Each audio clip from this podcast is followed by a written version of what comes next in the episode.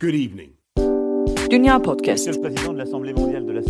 Liebe Mitbürgerinnen, liebe Mitbürger, Haftalık Dünya ve Avrupa gündemi.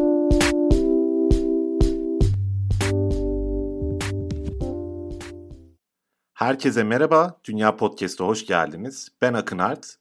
Bu hafta bir kere daha sizlerle Postit'in yeni bölümü, 6. bölümü için beraberiz. Dün yaşanan, yani 6 Ocak günü yaşanan tarihi olayla ilgili, ABD kongre baskını ile ilgili konuşacağız. Bildiğiniz gibi Joe Biden'ın başkan seçilmesiyle sonuçlanacak oturumun ABD kongre binasında yapıldığı sırada tarihi bir olay gerçekleşti. ABD kongre binası 200 yıl sonra yaklaşık 1812 savaşından beri ilk defa saldırıya uğradı. Saldırıya uğradı dememiz yerinde bir tanım olacak herhalde. Keza 4 kişinin hayatını kaybettiği bir olayla şimdilik yaşananlar sonuçlanmış oldu. Trump daha önce çalındığını iddia ettiği seçimlere tepki gösterilmesi amacıyla destekçilerini Washington DC'ye davet etmişti ve burada yaşanan olaylar Amerika'nın dört bir tarafından gelen göstericilerin çıkardığı olaylar bir süre sonra çığırından çıktı ve olaylar ABD Kongre binasına göstericilerin bir kısmının girmesiyle sonuçlandı. Olay büyük bir şok etkisi yarattı bildiğiniz gibi. Oldukça da absürt fotoğraflar sosyal medyada dolanmaya başladı. Jake Angeli isimli 32 yaşında bir gösterici, boynuzlu gösterici olarak sosyal medyada paylaşıldı. Fotoğrafı hatırlayanlarınız mutlaka vardır. Q Canon eylemcisi olarak daha önceden de aslında tanınan bir figür olduğu ortaya çıktı bu göstericinin ve dün yaşanan olaylarında en sembol fotoğrafları bu şahsın içinde olduğu kareleri olmuş oldu. Gösterici profiline baktığımızda çok büyük oranda beyaz Amerikalıların ve aşırı sağcı milliyetçi Amerikalıların gösterilere öncülük ettiğini görüyoruz. Fakat oldukça karma ve ilginç bir kitle ve bu kitle üzerine belki uzun uzun konuşmak, belki sosyologları konuk aldığımız bir program yapmak da niyetindeyiz. Çünkü gerçekten tanımlaması içinden çıkması çok zor bir kitle. Jake Angela gibi isimlerin yanında örneğin İsrail amblemleri taşıyan bir gösterici de basının kadrajına yansımıştı göstericiler arasında. Fakat aynı grubun içinde 2. Dünya Savaşı sırasındaki Yahudi soykırımının en simge yerlerinden biri olan Auschwitz toplama kampının isminin yazılı olduğu bir tişörtü giyen aşırı sağcı biri de vardı ve göstericilerin kullandıkları sembollere baktığımızda da oldukça faşizan semboller olduğunu görmek mümkün. Çok fazla Nordik diyebileceğimiz simge vardı. Bu simgeler üzerinden kendini anlamlandıran bir takım politik ve kültürel taleplerde bulunan göstericiler vardı. Nordik simgelerin aşırı sağ literatür içerisinde Hitler retoriği de dahil olmak üzere örneğin 2. Dünya Savaşı sırasında ve öncesinde Nazilerin de çok sık kullandığı simgelerdir Nordik simgeler. Bu anlamda oldukça aşırı sağ ağırlıklı bir kitle olduğunu söylemek mümkün. Kongreyi basan kitle daha sonra ulusal muhafızların devreye girmesiyle kongre salonundan çıkarıldı. Fakat içeride yaşananlar sırasında bir kadının hayatını kaybettiği basına yansıdı. Önce sosyal medyada video kayıtları paylaşıldı. E, protestocu kadının protestocu olup olmadığı o zaman belli değildi ama vurulan kadının e, hayatını kaybetme anlarına daha doğrusu vurulma anına dönük video kayıtları paylaşıldı. Daha sonra bu kayıtlar doğrulandı. Ölen kişinin kimliği de açığa çıktı. Biz kayda girmeden hemen önce artık kimliği belliydi. Ashley Babbitt isimli eski bir ABD Hava Kuvvetleri personeli vurulan 30'lu yaşlarında. Kocasının bir açıklaması basına yansıdı. Kocası harap olmuş vaziyetteyim. Kimse bizi bilgilendirmedi. Olayı televizyondan öğrendik ifadelerini kullanmış. Babbitt'in ateşli bir Trump taraftarı olduğu belirtiliyor ve ölmeden önce attığı son tweetlerden birinde şöyle demiş. Bizi hiçbir şey durduramayacak. Tekrar tekrar deneyebilirler. Fırtına artık burada ve 24 saatten daha kısa bir süre içinde DC'ye çökecek. Karanlıktan aydınlığa ifadesini kullanmış. Oldukça ilginç bir Twitter hesabı bakmak isteyen olursa at Ashley alttan tire Babbitt olarak Twitter'da bulup daha önce yazdıklarına bakabilir. Kocası şok içinde olduğunu söyledi dediğimiz gibi. Protestolara katılan bazı göstericilerin de kendilerine karşı güvenlik kuvvetlerinin tavrından şoka uğradıkları görülüyordu. Bu oldukça ilginç çünkü tersinden eleştiriler de haklı olarak yapıldı. Güvenlik güçlerinin yeterince önlem almadığı en sık tekrarlanan eleştirilerden biriydi. Gerçekten görüntülere baktığımızda güvenlik görevlileri adeta buyurun içeri girin diye davet etmedikleri kalmış. Hatta bunu yapan güvenlik görevlileri de kameralara yansıdı. Bu eylemlerin onda birini Amerika'da siyah bir toplamın veya Hispanik bir toplamın yaptığı takdirde yaşanabilecekler herhalde hepimizin aklına iyi kötü geliyordur. Bunun çok üzerinde durmaya gerek yok. Ben bir videoya denk geldim. E, göstericilerden bir tanesi içeri girmeye çalışırken güvenlik güçleri tarafından engellenmiş, dışarı çıkarılmış. E, bir miktar biber gazına vesaire de maruz kalmış.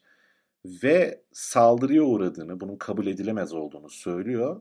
Ondan sonra ne yapıyordunuz peki içeride diye bir soru geliyor gazeteci tarafından röportajı yapan. Bir devrim yaptıklarını söylüyor bu protestocu. Fakat bu devrimi yaptığı sırada güvenlik görevlilerinin kendisine uyguladığı şiddeti abartılı bulmuş. Yani bu aslında Amerika'da beyazlık imtiyazının ne kadar bu insanların kanıksadığı, içlerine sindirdiği bir şey olduğunu da gösteriyor. Yani tarihi bir eylemde bulunuyorsunuz ve kongre binasını basmak gibi bir eylemde bulunuyorsunuz. Bunun elbette bir karşılığı olacaktır. Yani dediğim gibi bunu siyah bir toplamın veya Hispanik bir toplamın yaptığı bir senaryoda maalesef çok daha ağır can kayıpları ve yaralanmalar büyük ihtimalle oluşurdu. Söylemiştik gösteriler çerçevesinde 4 kişi hayatını kaybetti. Bunlardan sadece bir tanesinin kimliği şimdilik belli. Fakat Washington DC Emniyet Müdürü Robert Conti biri yetişkin kadın, diğer ikisi yetişkin erkek olmak üzere 3 kişinin daha hayatını kaybettiğini, medikal sebeplerle hayatını kaybettiğini söylemiş. Fakat kimliklerine dair veya ölme şekillerine dair daha fazla açıklama yapmamış. Bununla sınırlı bırakmış açıklamaları. Yaşananlar elbette bütün dünyada yankı buldu. Avrupa'da da yankı buldu. Bizim de bildiğiniz gibi podcast'te ana odamız Avrupa'da yaşamamızdan kaynaklı Avrupa oluyor. Oradaki tepkileri de aktarmaya çalışayım. Merkel yaptığı açıklamada demokrasinin temel kuralının şu olduğunu vurgulamış. Seçimlerin kazananı ve kaybedeni vardır. Sonuçta kazananın demokrasi olması için iki tarafında üstlendikleri rolü görgü ve sorumluluk duygusu içinde yerine getirmesi gerekir demiş ve yaşananlar karşısında dehşete kapıldığını söylemiş bunun yerine getirilmemesi sebebiyle. Fransa Cumhurbaşkanı Macron önce açıklama yapmamakla suçlanmıştı. Solcu Cumhurbaşkanı adayı Mélenchon Macron'u sessiz kalmakla eleştirmişti ve ardından Dışişleri Bakanlığı'ndan bir açıklama gelmişti Amerika'da yaşananları kınayan. Bunun ardından Macron da bir açıklama yaptı. Amerika Birleşik Devletleri bağımsızlık ve özgürlüğüne yönelik tehditlere rağmen 20. yüzyıldaki iki dünya savaşında da Fransa'nın yanında yer aldı demiş Macron. Bugün Fransa şek ve kararlılıkla ABD halkının ve yöneticilerini seçmeye, kaderlerini, hayatlarını hür irade ve demokratik seçimlerle belirlemeye çalışan halkların yanında bazılarının şiddet ve baskılarına rağmen pes etmeyeceğiz açıklamasını kullanmış. İngiltere Başbakanı Boris Johnson da ABD Kongresi'nde utanç verici sahneler yaşandığını söylemiş ve Amerika Birleşik Devletleri dünya çapında demokrasiyi savunuyor ve barışçıl, düzenli bir iktidar devri, güç aktarımı olması, gerçekleşmesi hayati önem taşıyor açıklamasında bulunmuş. Türkiye'den de açıklama geldi. Hatırlarsınız sosyal medyada da çeşitli şakalar yapılmıştı bununla ilgili. Türkiye Dışişleri Bakanlığı'ndan yapılan açıklamada ABD başkanlık seçimlerinin ardından yaşanan ve bugün kongre binasının göstericiler tarafından basılması teşebbüsüne kadar varan iç gelişmeleri endişeyle takip ediyoruz. ABD'deki tüm tarafları itidal ve sağduyuya davet ediyoruz. ABD'nin bu iç siyasi krizi olgunluk içinde aşacağına inanıyoruz ifadelerini kullandı. Eski Amerikan Başkanı Barack Obama da yaşananların çok tehlikeli olduğunu söylemiş ve cumhuriyetçilerin önemli bir ayrımla karşı karşıya olduğunu söylemiş. Trump'a karşı çıkan cumhuriyetçileri de Amerika'nın refah çıkması açısından doğru tavrı sergilediklerini belirterek örnek göstermiş. Dünyanın pek çok farklı yerinden başka açıklamalar da geldi bunların yanı sıra. Hepsini aktarma şansımız yok ama kabaca tepkileri böyle özetlemiş olalım. Bu tartışmaların yanı sıra bildiğiniz gibi bugün Biden'ın başkanlığı kesinleşti yapılan kongrede.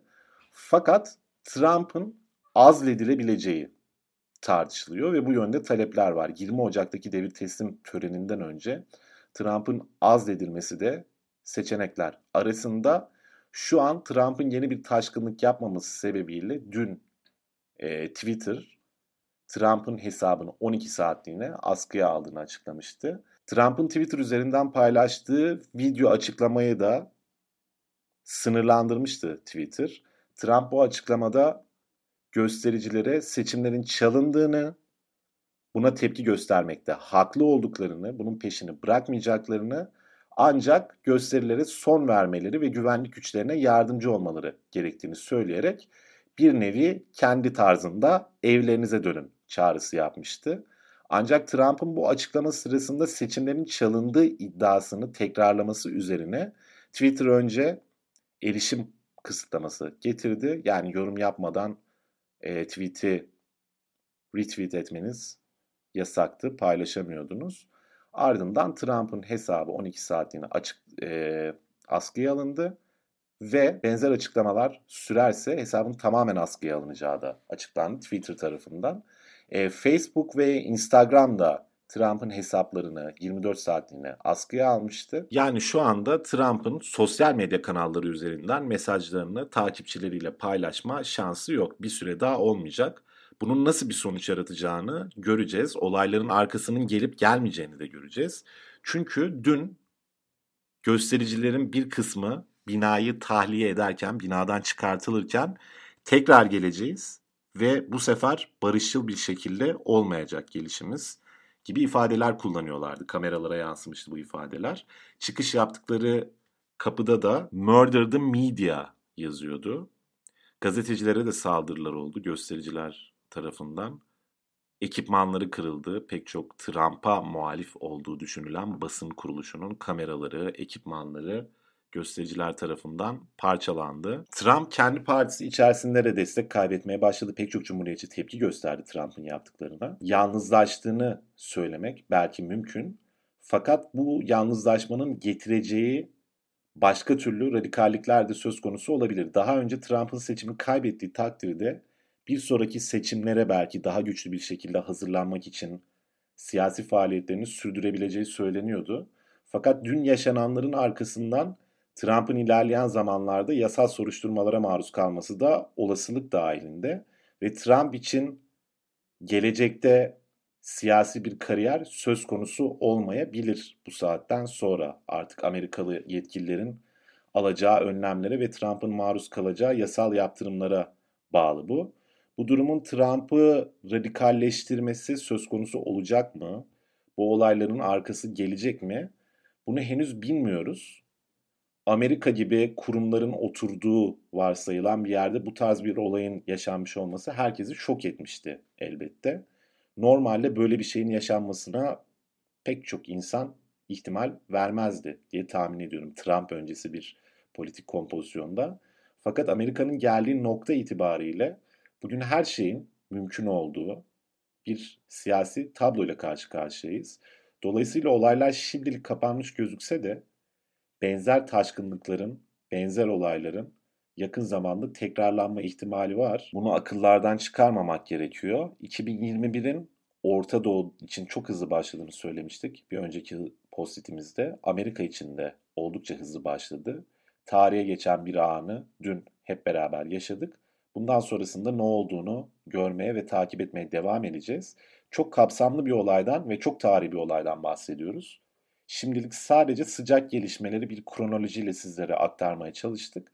Fakat bu meselenin detaylarıyla önümüzdeki programlarda karşınızda olabiliriz. Belki Amerikan siyasetine hakim akademisyenlerin ve veya gazetecilerin de katılımıyla. Şimdilik programı burada kapatıyoruz. Önümüzdeki hafta görüşmek üzere. Hoşçakalın.